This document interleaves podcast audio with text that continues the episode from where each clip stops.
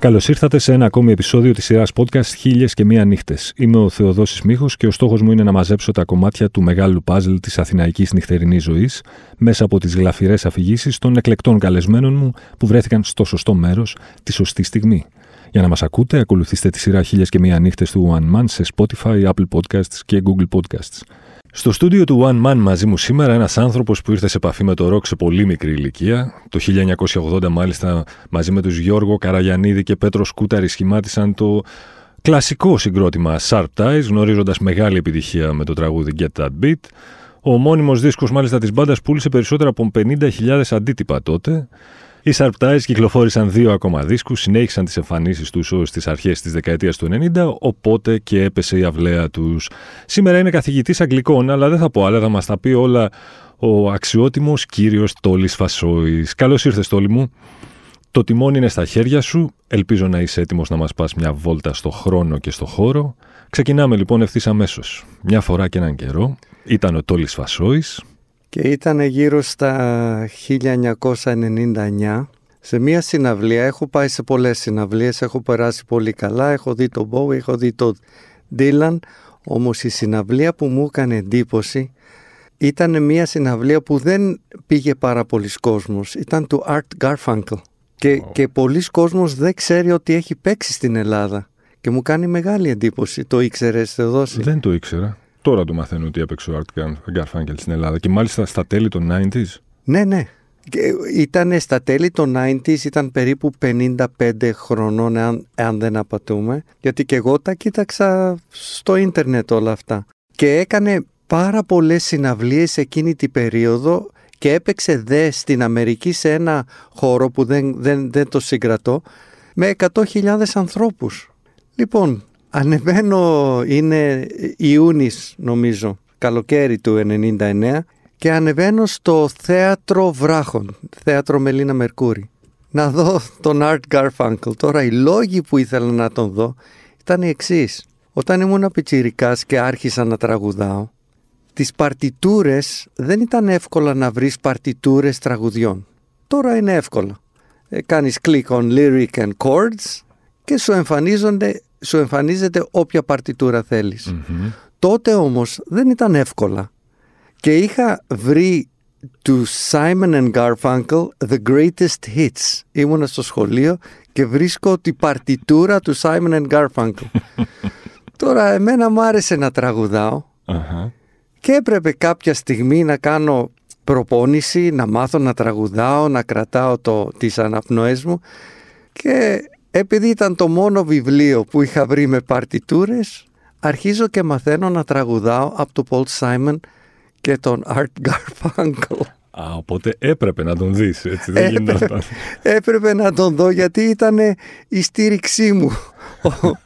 Βέβαια, ποτέ δεν έπιασα ούτε τις νότες του, ούτε τις ναι. φωνές του. Πάντως η προσπάθεια ήταν εκεί. Το live ήταν καλό. Το live ήταν εξαιρετικό. Κόσμος; Περίπου 2 με 3 χιλιάδες. Ήταν πολύ λίγος κόσμος. Λίγος. Ναι. ναι, ναι, λίγος. Ο δεύτερος λόγος που δεν μπορούσα να χάσω αυτή τη συναυλία είναι προσωπικός. Έχω κάποιες αιμονές με μερικούς τραγουδιστές και πιο πολύ τραγουδιστές Και τότε είχε κάνει επιτυχία ο Art Garfunkel, όχι τότε, τι, το 70, το 76 νομίζω, 78. Είχε κάνει μια επιτυχία με, με τραγούδι του Jimmy Webb. Ο Jimmy Webb είναι αυτός που έκανε το Galveston, το Wichita Lineman, By the time I get to Phoenix. Αυτός είναι ναι. ένας κλασικός Αμερικάνος καλός, από αυτούς τους καλούς συνθέτες και στιχουργούς. Και είχα μια αιμονή από, από πιτσιρίκι με τους στιχους Και έχει ένα στίχο που πάει κάπως έτσι. But the ending always comes at last. Το τέλος έρχεται κάποια στιγμή. Endings always come too fast. Όμως τα τελειώματα έρχονται πάρα πολύ γρήγορα.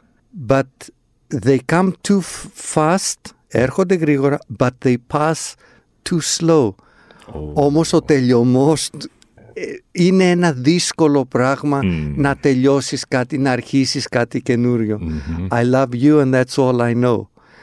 Και ένας, ένας στίχος που θα μπορούσα να δώσω οποιαδήποτε λεφτά κοστίζει το εισιτήριο για ένα στίχο, για, μία, για ένα κουπλέ. λοιπόν, είχα τους δύο λόγους. Πηγαίνω, επειδή έχω αγοραφοβία, δεν είναι εύκολο να μπω σε αυτοκίνητο και να πάω κάπου. Συνήθως παίρνω ταξί ή σε συναυλίες πηγαίνω με το μετρο Γιατί δεν μου αρέσει να είμαι στο αυτοκίνητο κολλημένος. Στην κίνηση. Για Στην κίνηση, ναι. Δεν μπορώ. Στην κίνηση με το αυτοκίνητο είναι, είναι, είναι εφιάλτης μου. Και πηγαίνω μεταξύ πάνω στο θέατρο βράχων και είναι περίπου 30 άτομα. 40 και λέω τι γίνεται εδώ; Λάθος μέρα ήρθα. Λάθος μέρα ήρθα. Βλέπω τα μηχανήματα και αρχίζει ο κόσμος, έλεγε το εισιτήριο 9 η ώρα και αρχίζει ο κόσμος 8.30 να έρθει και όχι να γεμίζει, όμως ήρθε ο κόσμος να τον δει. Μάλιστα. Ανέβηκε στην ώρα του στις 9. Ο ήχος ήταν φανταστικός. Είχε παίκτες τζαζίστες από τη Νέα Υόρκη. Άκουγες κάθε στίχο του. mm Ήταν μια βραδιά υποδειγματική συναυλία. Η φωνή του έγραφε ακόμη καλά. Αυτό ήθελα να πω. Στις αρχές ενός κομματιού φαλτσαριζε και μετά από λίγο έπιανε το νήμα. Όμως αυτό που μου άρεσε πάρα πολύ ήταν ότι έκανε επίθεση σε κάθε Το έλεγε με νεύρο όπως, όπως οι καλοί τραγουδιστές έχουν ένα νεύρο, κάτι από μέσα τους. Και το έλεγε με αυτό το τρόπο. Ναι. Δεν, δεν θα έλεγα ότι ήτανε, δεν έκανε έκανε. Και αυτό ήταν και άλλη μία ε, ε, γιατί εγώ πάντα δεν συγχωρώ το φάλτσα που κάνω εγώ γιατί κάνω πάρα πολλά. Και λέω αφού ο Art Garfunkel κάνει φάλτσα ε, και το, το δικό μου περνάει. Όμως μ' άρεσε που σαν 50χρονος έκανε επίθεση στα κομμάτια. Τα προσπάθησε να τα πει με έναν με το δικό του τρόπο και χωρίς να φοβάται οποιαδήποτε νότα. Έπαιξε ρεπερτόριο Paul Simon and, and Art Garfunkel, το Simon and Garfunkel, το ρεπερτόριο, έπαιξε πάρα πολλά κομμάτια, έπαιξε τρία ή τέσσερα δικά του από τους δίσκους και το στίχο του Jimmy Webb, All I Know. Και εκεί σε τρέλανε. Εκεί, εκεί ήμουνα στον Ιρβάνα. Και τελείωσε μία ώρα και 45 λεπτά επαγγελματίας έκανε το, γιατί τον κρατήσαμε για αρκετά ρεφρέν ο κόσμος mm-hmm. και ζουρλαθεί. Τώρα η, η, η, ο κόσμος ήταν παλιοί χίπιδες. Ναι, ναι. Ήταν, όχι μόνο παλιοί χίπιδες, ήταν και πάρα πολύ ξένοι. Oh. ναι, γιατί αυτοί για κάποιο λόγο ξέρανε ότι έπεσε ο Γκάρφανκ. Δεν το ξέραμε εμείς εδώ. Ναι, εμείς δεν το ξέραμε. Και το ήξεραν αυτοί. Άρα ήταν μια συναυλία που δεν, δεν πρόκειται ποτέ να... Δεν ήταν όσο εφετζίδικη mm-hmm. ήταν του Ντίλαν ή του Μπόουι. Τον Μπόουι τον είδες εδώ; Τον είδα και εδώ, τον είδα και στη Γαλλία όταν έκανε The Greatest Hits Tour. Τέλεια. Στη, όχι, στη Σκάν. Στις Κάνες. Τον είχα δει εκεί για πρώτη φορά. Δεν ήταν εφετζίδικο όμως ήταν κάτι τέλειο, κάτι και μόνο να ακούς τους μουσικούς του. Ναι. και αυτός μέρος των μουσικων γιατί δεν υπάρχει μια φωνή στο υπερπέραν που τραγουδάνε στα ξένα κομμάτια. Ναι. είναι μια φωνή που είναι και αυτός μέρος ενός συγκροτηματος δεν παίζουν η μουσική προς ε, ε, ε, συγγνώμη δεν παίζουν η μουσική προς το τραγουδιστη παίζει και ο τραγουδιστής προς τους μουσικούς. Ναι. Και, και είχε κάποιες ισορροπίες που δεν θα ξεχάσω ποτέ στη ζωή μου. Ήταν όλοι ας πούμε εξίσου σημαντικά κομμάτια του παζλ, έτσι, και η μουσική και ο, και ο τραγουδιστής. Τα πάντα και το κοινό. Με τους παλιούς και, και τους ζήλεψα τους παλιούς χίπιδες γιατί ακόμα φοράγανε τα χυπικά τους, τα, τις, τα δερματινά τους, τα... Ναι. Οτιδήποτε λουλουδένιο μπορούσες να βρεις το, και το φοράγανε με, με, κάποια πίστη, με, κάποιο, με κάποιο χάι, δηλαδή αυτό ζήσαμε τότε, προσπαθήσαμε να αλλάξουμε τα πράγματα, δυστυχώς δεν αλλάξαμε τα πράγματα Ναι. ε, και ήταν φανταστικό να βλέπεις κάποιον με, που παλιά είχε ένα πιστεύον και ακόμα να έρχεται και να, και να, κα- και να φέρνει το ε, Art Garfunkel να κάνει ε, encore Ναι. τρία ή τέσσερα. Μάλιστα. Και, και κατάλαβα. είχα ένα καθηγητή, ε, έπαιζα το πιάνο ακορντεόν, τον Max Adler, τον αδερφό του Λάρι Adler, Adler που έπαιρνε τα γκράμι, τον Max Adler, το ακορντεονίστα. Και είχε πει ένα πράγμα ο Max Adler που το έχω σαν, σαν τραγουδιστής και σαν μουσικός και σαν άνθρωπος, είναι- το, το ασπάζομαι πάντα. Εάν έχεις ε, ένας μουσικός καλός, Μμμ. ένας καλλιτέχνης είναι αυτός που παίζει καλά μπροστά σε 10 άτομα και μπροστά σε χίλια άτομα. Ναι. Και δεν υπάρχει διαφορά. Μμμ. Γι' αυτό πολλές φορές και, συ- και θεωρώ ότι εκείνη ήταν μία από αυτές τις βραδιές που ήρθε, ανέβηκε, δεν ήταν ο κόσμος που περίμενε και μας κάθισε κάτω και μας έδωσε μία παράσταση από την καρδιά του. Κατάλαβα. Εσύ με βάση τη δική σου εμπειρία, έχοντας παίξει τόσες συναυλίες, είναι όντως το ίδιο, είναι εύκολο για ένα μουσικό να τα βάλεις το ίδιο ζύγι, το να παίζει μπροστά σε 10 και σε χίλιους. Ένας, είναι καλύτερο; Ένα, ε, είναι καλή ερώτηση. Ένας ε, τε- ε, τραγουδιστής έχει πάντα ένα φόβο του κοινού. Μμμ. Ό,τι και να σου πει ένας τραγουδιστής, γιατί δεν έχεις, πολλές φορές το τραγουδιστής δεν έχει μια κιθάρα να παίξει ανάμεσα στο κοινό και τον αυτόν του μια κιθάρα. έχεις μόνο τη φωνή σου και μόνο το σώμα σου. Γι' γι' αυτό πολλές φορές οι τραγουδιστές κάνουν εμετό. Κάνουν, κάνουν Stage εμετό. fright, ε. Stage fright. Μμ. Κάνουν εμετό ή χρειάζονται να πιούνε 10 ουίσκια, να κατεβάσουν το αλκοόλ. Γι' αυτό το λόγο όταν ο ένας τραγουδιστής βλέπει λίγο κόσμο αισθάνεται οικείος, δεν φοβάται και μπορεί να εκφράσει τον εαυτόν του πολλές φορές καλύτερα από ότι μπορεί να εκφράσει τον εαυτόν του με πάρα πολύ κόσμο. Οκ, ενδιαφέρον. Μάλιστα. Τόλη μου, πες μου κάτι με το χέρι στην καρδιά. Το να έχεις ε, στο βιογραφικό σου ένα, μια τεράστια επιτυχία, δεν ξέρω ακριβώς τα νούμερα, ενδεχομένως θα, θα μου τα πεις εσύ, αλλά το να έχεις γράψει λοιπόν ένα τραγούδι που θεωρείται all time classic, είναι, λειτουργεί καθόλου ως βαρύδι στην πλάτη σου; Ναι, Ή, είναι, ή σου δίνει μόνο χαρά, ας πούμε. Έχει καμία ε, αρνητική, ξέρεις, διάσταση όλο αυτό. Ο λόγος φυσικά για το Get That Beat, έτσι, που, που κάνατε με τους Sharp Ties τότε. Ναι, ναι. Πολλές φορές το αισθανόμουν βαρύδι. Μμμ. Πολλές φορές. Απ' τις- Απ' την άλλη πλευρά, άμα δεν είχαμε κάνει αυτό το τραγούδι, δεν θα ήμουνα στο πάλκο. Σωστό. Γιατί αυτό το τραγούδι με επέτρεπε στη, στα τελευταία χρόνια που έπαιζα, που το πολύ που το κοινό που είχα ήταν 200 άνθρωποι. Μμμ. Όμως ήταν πάντα τ- φανταστικό κοινό. Ναι. 200 και φανταστικοί. Ε, και τους άρεσε αυτό που έκανα. Άρα είναι και το ένα Και το, και το άλλο. Ξέρεις ότι το Get That Beat, θα μη- στοιχηματίζω ότι το ξέρεις, μιας και είναι δικό σου τραγούδι, αλλά υπάρχει κόσμος ακόμη και σήμερα και το ξέρω μέσω του ραδιοφώνου, μέσω της εκπομπής που κάνω, που όσες φορές το έχω βάλει, πάντα υπάρχει κόσμος που στέλνει μηνύματα και ρωτάει τι είναι αυτό, δεν ξέρει ότι είναι γραμμένο από ελληνική μπάντα και δεν μπορεί να το πιστέψει κιόλας μετά ότι είναι γραμμένο από ελληνική μπάντα. Δηλαδή θεωρώ ότι είναι, ανήκει στην κατηγορία των τραγουδιών που αν τα βάλεις σε κάποιον να το ακούσει, δεν υπάρχει περίπτωση να πει όχι ότι ξέρεις, είναι πολύ καλό για ελληνικό. Δεν υπάρχει περίπτωση να μην πιστέψει ότι είναι μια διεθνής επιτυχία. Ναι, Και μου φαίνεται τρομερό και στάντι όλο αυτό. Ξέρεις, με το, με το συγκεκριμένο track. ναι, είναι περίεργο. Είχα έρθει μόλις από την Νότια Αφρική.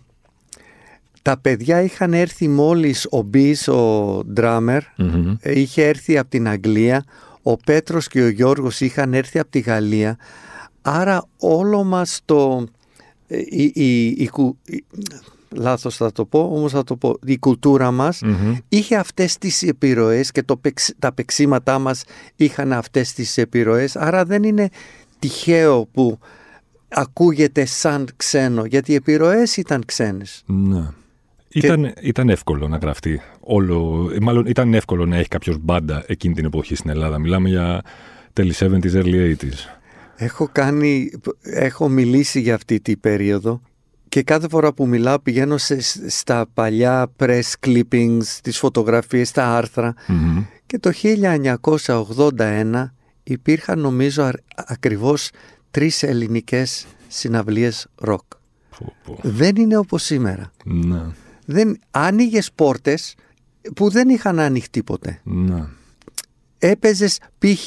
παίζαμε και δεν θυμάμαι υπήρχε ένα πολύ καλό κλαμπ στο κολονάκι. Mm-hmm. Ήτανε κυριλέ. Μας είχαν εμάς. Παίξαμε εμείς στο κυριλέ του κολονακιού. Δεν θυμάμαι το όνομα του κλαμπ. Ένα από τα καλύτερα ε, για μένα. Παίξαμε σε, σε, σε θέατρα έξω. Ε, ε, ανοιχτά θέατρα. Παίζαμε σε μέρη που δεν υπήρχε προηγούμενο γιατί δεν mm. ξέραν και τι να μας κάνουν και δεν ξέραν και πώς να μας περάσουν. Ήτανε, mm-hmm. Ήταν έκπληξη. Ε, θυμάμαι η εταιρεία έπρεπε να βγάλει μερικούς καλλιτέχνες να τυπώσει το δικό μας το άλμπομ που πουλούσε. Mm. Πότε καταλάβατε ότι πουλάει αυτό που κάνετε; Στην αρχή δηλαδή. Πότε, ήταν γρήγορη επιτυχία; Όταν, όταν ε, έπαιξε ήρθε ο, ο, κιθα, ε, ο κιθαρίστας ο Γκάλαχερ ποιος Γκάλαχερ και έπαιξε στο, στην, στο στάδιο της ΑΕΚ, το, το ποδοσφαιρικό στη Νέα Φιλαδέλφια. Και ο Μπις πήρε τη κασέτα με το κομμάτι μας και το βάλε πριν από τον Γκάλεγκερ. Και το βάζει και ακούς 20.000 ανθρώπους να τραγουδάνε Daddy says Εν τω μεταξύ το Daddy says ήταν ένα από τα πράγματα που στο, γράψιμο του κομματιού ήταν το τελευταίο που έγινε.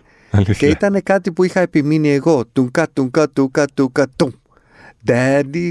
Και το έχω πάρει από το Simon Says. Put your hands on your head. Simple Simon says. Τουκα, τουκα, τουκα, του. Daddy says. και, και γέλαγα μάλιστα και έλεγα, oh, ε, θα χορέψουν. If daddy says it, άμα ο μπαμπάς το πει θα χορέψουν. και έτσι και έγινε. Τι περιμένατε αυτή την ε, Όχι, δεν το κάναμε για κανένα άλλο λόγο εκτός από την πλάκα μας. Να παίζουμε για τους φίλους, να, να, τους, να, να παίζουμε new wave να. που ήταν λίγο πιο... είχε άλλο νεύρο από το, από το blues. Δεν το περιμέναμε γιατί δεν, δεν είμαστε εκεί. Όταν η εταιρεία είπε ελάτε να συζητήσουμε, ήταν σε στυλ τι να συζητήσουμε ακριβώς. και κάποιος είπε ε, μπορείτε να βγάλετε δίσκο. Ναι είπαμε εμείς, ναι, ναι, ναι, πάμε να βγάλουμε δίσκο.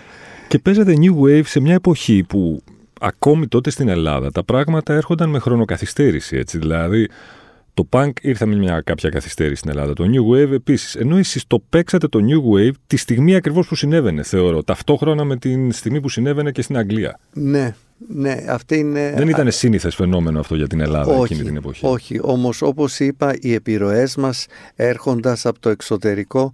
Στο εξωτερικό όλοι ακούγαμε αυτή τη μουσική. Όλοι ακούγαμε specials, η Joe Jackson, mm-hmm. Elvis Costello. Αυτό θεωρούσαμε τότε New Wave. Ναι. Ε, δεν ήταν New Wave ακριβώς, ήταν Old Wave όμως. ήταν rock and pop and... Ναι. Η κατάσταση στην Ελλάδα ως προς το, ως προς το εξής έχουν ακουστεί κατά καιρούς και έχουν γραφτεί και θα συνεχίσουν να ακούγονται και να γράφονται πάρα πολλά πράγματα για τη δεκαετία του 80 στην Ελλάδα και το πώς ήταν να ακούς αυτή την περίεργη εντός εισαγωγικών μουσική ότι ήταν ακόμη και σε στιγμές έως και επικίνδυνο, ας πούμε. Τις σε κοιτούσαν στον δρόμο, λες και ήσουν εξωγήινος. Αν είχες λίγο περίεργα μαλλιά, αν είχες ε, λίγο μοϊκανώσει, αν είχες λίγο πιο φουντωτό μαλλί, αν την με κολλητά παντελόνια. Ήταν όντως έτσι. Ναι, όντως έτσι ήταν. Ε, ε, εγώ είχα αποφύγει πολλές φορές. Με είχαν κατεβάσει από το λεωφορείο, με είχαν γιαορτώσει στο δρόμο. Σοβαρά. Ναι, ναι, ναι, ναι, ναι. Επειδή φόραγα τότε τρία σκουλαρίκια. Τι εννοείς, απλά περπατούσες δηλαδή και σου πετάξαν γιαούρτι ναι, στον ναι, δρόμο; Ναι, ναι. Όχι μόνο μου πέταξαν γιαούρτι, το, το αυτοκίνητο που επενέβης ήταν μέσα τέσσερι άνθρωποι. Έκανε μία σούζα και άλλαξε πορεία και ήρθε στο απέναντι. Δεν ναι, για, πιστεύω. ναι, ναι, ναι, ήταν πάρα πολύ άγρια τα πράγματα. Στο καινούριο. Γιατί δεν, δεν, δεν ξέρω πόσο φίλος είναι ο Έλληνας με το καινούριο. Δεν- Φοβόσασταν εσείς τότε; Δηλαδή, είσαι, περπατάς εσύ, τρως γιαούρτια. Τι κάνεις εκεί πέρα, φοβάσαι, φεύγεις, τρέχεις, τι όχι, κάνεις; όχι το, ο πρώτος είναι θυμός. Το- Ναι. το- δε- δεν καταλαβαίνω γιατί να μην έχω μαλλιά, γιατί να μην φοράω μακιγιάζ, γιατί να μην έχω τρία σκουλαρίκια, δέκα δαχτυλίδια.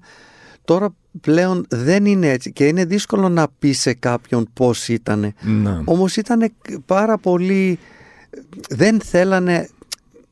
Έχουμε μια κοινωνία που δεν τα πάει καλά με την αλλαγή. Δεν Ναι. θέλανε κάτι... Είμαστε πολύ ομο, ομοιο, ομοιογενής Ναι. κοινωνία. Και το, και το κάτι που δεν έχει συνηθίσει δεν σου κάθεται εύκολα. Και Ναι. το καταλαβαίνω.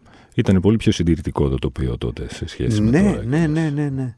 Και μόνο που παίζαμε, παίζαμε σε... ε, ε, δεν ξέρω, θα πρέπει να έχεις διαβάσει, το έχω πει τόσες φορές, που κοιτάζαμε, π- παίξαμε στο Sporting Μμμ. και παίζαμε, υπήρχαν και blues bands πριν από μας και ροκα, ρο- ροκάδες που λέμε και ανεβαίνουμε εμείς να παίξουμε. και τραγουδάμε, τραγουδάω, παίζουμε το τραγούδι, γυρίζω αριστερά, γυρίζω δεξιά και πλακώνεται ολόκληρη η εξέδρα. Δεν είμαστε καλά. ολόκληρη η εξέδρα. Δεν είναι δυνατόν. Μία, μία, στο Sporting, μία δι- πίσω από τις μπασκέτες, όλη η εξέδρα. Ε, πε- 400-500 άτομα. Ήταν συχνό φαινόμενο λοιπόν αυτό τότε, έτσι, Ναι. εκείνη την Ναι, ναι, περίοδο. ναι, ναι, ναι.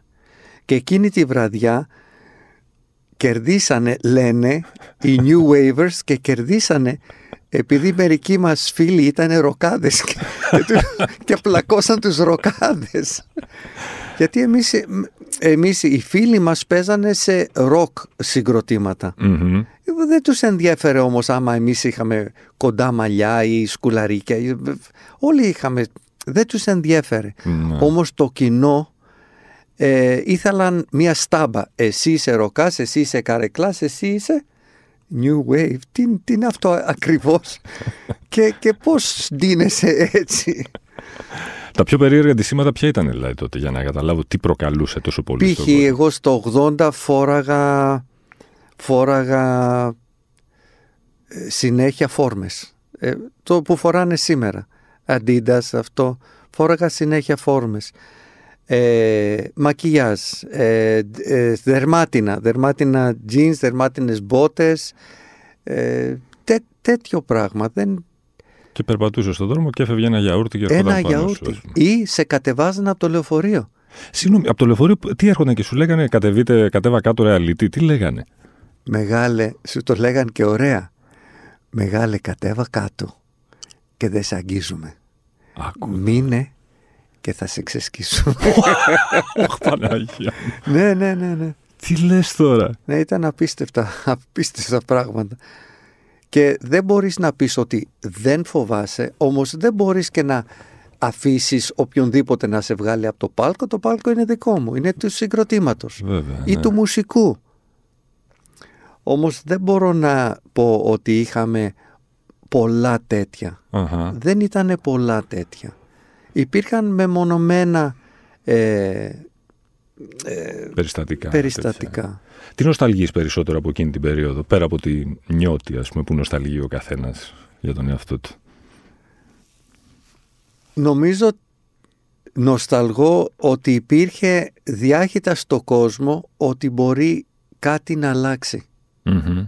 Μία αισιοδοξία που δεν νομίζω αυτή η αισιοδοξία, νομίζω προδόθηκε ο κόσμος ο πολύς, ο Έλληνας, προδόθηκε από αυτή την αισιοδοξία. Γιατί Ναι. δεν είδαμε ότι δεν είναι εύκολο να αλλάξει. Θέλει α- πολύ άλλο πράγμα. Μμμ. Δεν μπορείς να αλλάξεις μόνο τα οικονομικά δεδομένα και ξαφνικά ε, να υπάρχει κάποια ουσιαστική αλλαγή. Α- Αρχίζει νομίζω πρώτα από τον, από τον άνθρωπο η αλλαγή και προχωράει σε πιο πολλούς ανθρώπους αντί για την μάζα και να πηγαίνει προς τον άνθρωπο. Ναι. Έτσι πιστεύω. Πες ότι ο Τόλης Φασόης, σήμερα πόσο χρόνο είσαι; 65. Δεν σου φαίνεται καθόλου παρεμπιπτόντω έτσι. Θα σε δούνε στη φωτογραφία όσοι ακούνε. λοιπόν, πες ότι ο Τόλης Φασόης, ε, ο 65χρονος, συναντιέται με κάποιο μαγικό τρόπο με τον Τόλη Φασόη της δεκαετή, των αρχών της δεκαετίας του 80. Θα συμπαθούσε ο ένας τον άλλον. Όχι, εγώ δεν θα συμπαθούσα το νεαρό Τόλι. Νομίζω ο νεαρός όμως θα συμπαθούσε το γέρο. Θα του έδινες καμιά συμβουλή; Ο, ο μεγάλος Τόλις θα έδινε στον νεότερο Ο καμιά συμβουλή; μεγάλος, όχι, έχω σταματήσει τις σύμβουλες. Εδώ και πάρα πολύ χρόνο δεν δίνω συμβουλές. Και στη τάξη μέσα δεν δίνω συμβουλές. Μα κύριε Φασόη μπορείτε να μας πείτε; Όχι δεν μπορώ. Εσείς τι νομίζετε; Ναι. Έχω σταματήσει με τις σύμβουλες. Όμως τον νέο τόλι δεν θα μου άρεσε γιατί κάποια στιγμή, ε, το λέω σαν αστείο, με πήρε ε, ένα χρόνο να κάνω επιτυχία και 13 να κατεβώ από το καλάμι ας πούμε. Είχα, Α. είχα έπαρση, δεν μπορώ να πω ότι δεν είχα έπαρση. Ότι εγώ ήμουν ο τραγουδιστής αυτός. Και μου φύγε πολύ γρήγορα και δεν ήταν πάντα έτσι. Νομίζω ήταν ένας τρόπος να, να προστατεύομαι κι εγώ. Μμμ. Γιατί ήταν πολύ δύσκολο να έρθεις στην Ελλάδα τότε. Να λες αυτά που λες Ναι. και να σε κοιτάζουν με τι είναι αυτά που λες; Τι είναι αυτά που... Α, Και ακόμα και το συγκρότημα που, που είχαμε πολλές διαφωνίες. Μμμ. Ήταν και εγώ σαν για να προστατευτώ είχα αυτή τη, η έπαρση δούλευε με αυτό το τρόπο όμως είναι κάτι που δεν μου αρέσει που ήμουνα έτσι Ναι. Και ο γέρος δεν θα γούσταρε το πιτσιρικά. Το είχατε πιστέψει εκείνη την περίοδο, ας πούμε, ξέρεις το ότι το ροκσταριλίκι, να το πω έτσι. όχι, όχι, όχι, δεν, δεν ήταν έπαρση είχα εγώ, δεν ξέρω άμα τα άλλα παιδιά είχαν αυτή την έπαρση. Το ροκ στα ριλίκι ποτέ, γιατί ήταν φως φανάρι ότι έπαιζε στην Αθήνα σε χίλια άτομα, δύο χιλιάδες, πήγαινε στην επαρχία Μμμ. και ήταν πολύ διαφορετικό. Στην επαρχία που είχατε παίξει, είχατε γυρίσει αρκετά; Είχαμε παίξει, είχαμε γυρίσει αρκετά. Ένα, μία από τις μεγάλες συναυλίες που κάναμε ήταν στη Καλαμάτα. Με το, ήταν ο δήμαρχος ο Μπένος Μμμ. και αυτός είναι απίστευτο. Μας έκανε μία εξέδρα φοβερή, τα καλύτερα μηχανήματα. Ήταν μία από τις καλύτερες συναυλίες που είχαμε κάνει. Με πόσο κόσμο από κάτω; 7-8 χιλιάδες. Α, Ναι, ναι, ναι, ναι. Γιατί δούλευε το τραγούδι αυτό. ναι. Και, και μας είχαν δει τηλεόραση και ένας από τους λόγους που κάναμε πολύ τηλεόραση ήταν επειδή ο ήχος του συγκροτήματος και του δίσκου ήταν καλός. ναι. Άρα μας έπαιρνε η ΕΡΤ επειδή ο ήχος ήταν καλός, φέρε τα πιτσιρίκια με το καλό ήχο, γιατί πουλούσαν τα προγράμματά τους η ΕΡΤ στην Ανατολική Ευρώπη τότε. Και έπρεπε να ήταν ο, ο ήχος καλός και εμείς είχαμε καλό ήχο. Μάλιστα. Είχε πέσει ποτέ στο τραπέζι το όνειρο, η σκέψη της διεθνούς καριέρας, που λέμε. Ναι, είχε πέσει όμως εάν στη χώρα σου δεν είσαι πολύ γερός Μμμ. και αν δεν έχεις στήριξη έως κυβερνητικό επίπεδο Μμμ. δεν κάνεις τίποτα. Δηλαδή εμείς είχαμε πάει στη Μελίνα Μερκούρη τότε, ήταν υπουργός πολιτισμού Ναι. και ήταν καθαρά, μας είπε παιδιά με συγχωρείτε, δεν θα βοηθήσουμε γιατί έχετε αγγλικό στίχο. Αλήθεια. Ναι, γιατί επί Πασόκ οι πωλήσεις πριν ήταν αγγλικός στίχος 80%, ελληνικός 20%. Και το Πασόκ, και δεν, δεν τους κατακρίνω γι' αυτό, είπε θα κάνουμε ελληνικό στίχο να αγοράζει ο κόσμος. Και, και ξαφνικά τα, τα ξένα ήταν 20% και τα ελληνικά πλέον ήταν γιατί πεζόντουσαν όπου σταθείς και ε, άνοιγες τη τηλεόραση δεν υπήρχε περίπτωση να μην δεις ε, τους λαϊκούς Ναι. ε, τρεις, τέσσερις, εφτά, οχτώ φορές την ημέρα. την ημέρα. Όμως αυτή ήταν κυβερνητική απόφαση Μμμ. και την κατανοώ. Απλώς θεωρώ ότι υπάρχουν πολλοί ταλέντα στο ξενόφωνο τα, τραγούδι, πολλά ταλέντα, υπάρχουν πολλά ταλέντα και θα έπρεπε η κυβέρνηση να είχε σπρώξει Έλληνες είμαστε. Ναι. Απλώς με ξένο στίχο. Με ξένο Τώρα στίχο. δεν υπήρχε περίπτωση να μην σπρώξει η ε, κυβέρνηση. Και θυμάμαι δίνανε τότε λεφτά στα συγκροτήματα Μμμ. να παίξουν σε όλη την Ελλάδα. Αλήθεια. Ναι, ναι, ναι, ναι. ναι. Ε, εμα- ε, και εμάς δώσανε λεφτά, όμως εμείς κάναμε δύο συναυλία. Τα ελληνόφωνα, ε, ελληνόφωνα κάνανε 22 συναυλίες. Περιοδία Πε- κανονική. Περιοδίες κανονικά.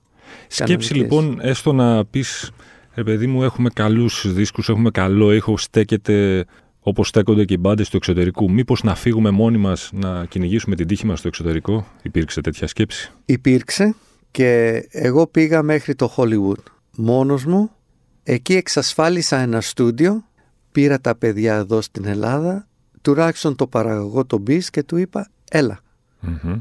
Και η απάντηση ήταν φτιάξε εσύ πρώτα κατάσταση και μετά έρχομαι. δεν, δεν ήταν εύκολο για τα παιδιά να ξεριζωθούν.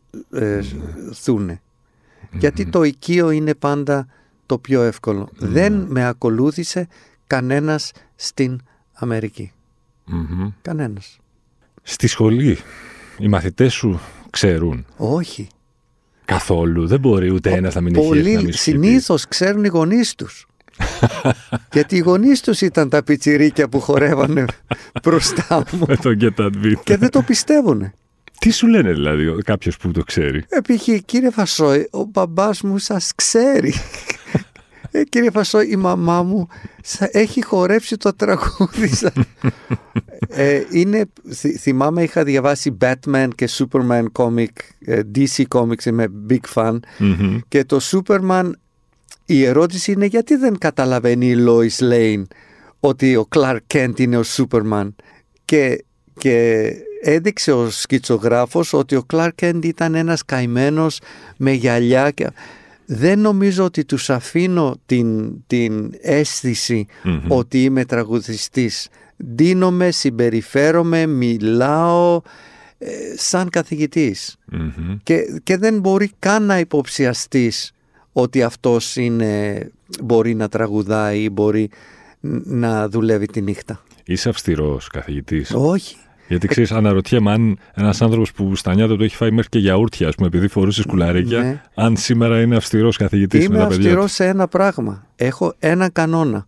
Και ο κανόνας είναι θέλω να σέβεστε ο ένας τον άλλον Μμμ. για να μπορεί όλοι να εκφραστούν με όποιο τρόπο θέλουν. Εάν ακούσω τσιχ και ή τι είναι αυτά που λες, έφυγες. Θέλω η ατμόσφαιρα στη τάξη να είναι αυτή που το κάθε παιδί να αισθάνεται οικείο και, και, και να έχει τη δύναμη να εκφράσει ακριβώς αυτό που θέλει.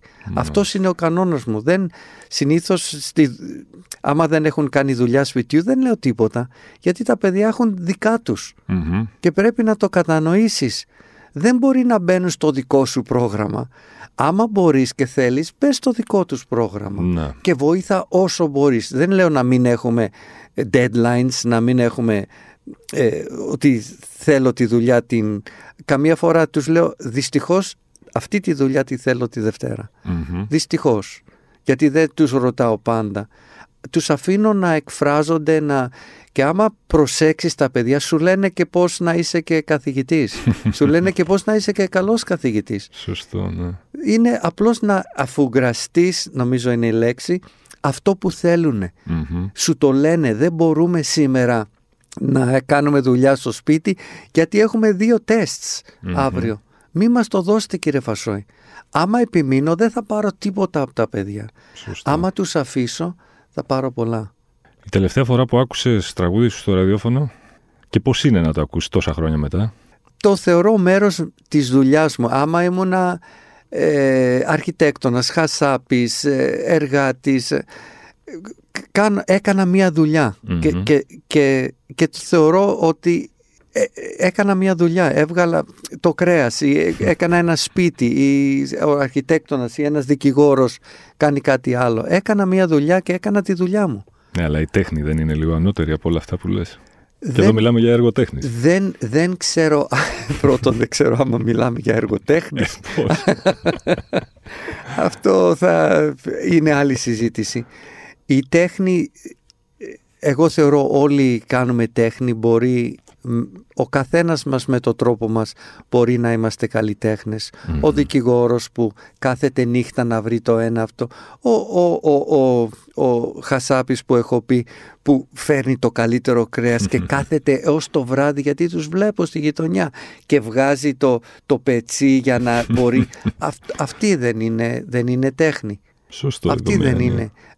Βέβαια είναι διαφορετικό να λέει είναι διαφορετικό από την τέχνη γιατί θεωρούμε ότι η τέχνη έχει ένα μήνυμα. Όμως θεωρώ ότι μήνυμα έχει και ο άνθρωπος που κόβει το κρέας η, και το μήνυμά του είναι η αξιοπρέπεια του. Η αξιοπρέπεια του. Και τώρα η ερώτηση του ενός εκατομμυρίου δολαρίων.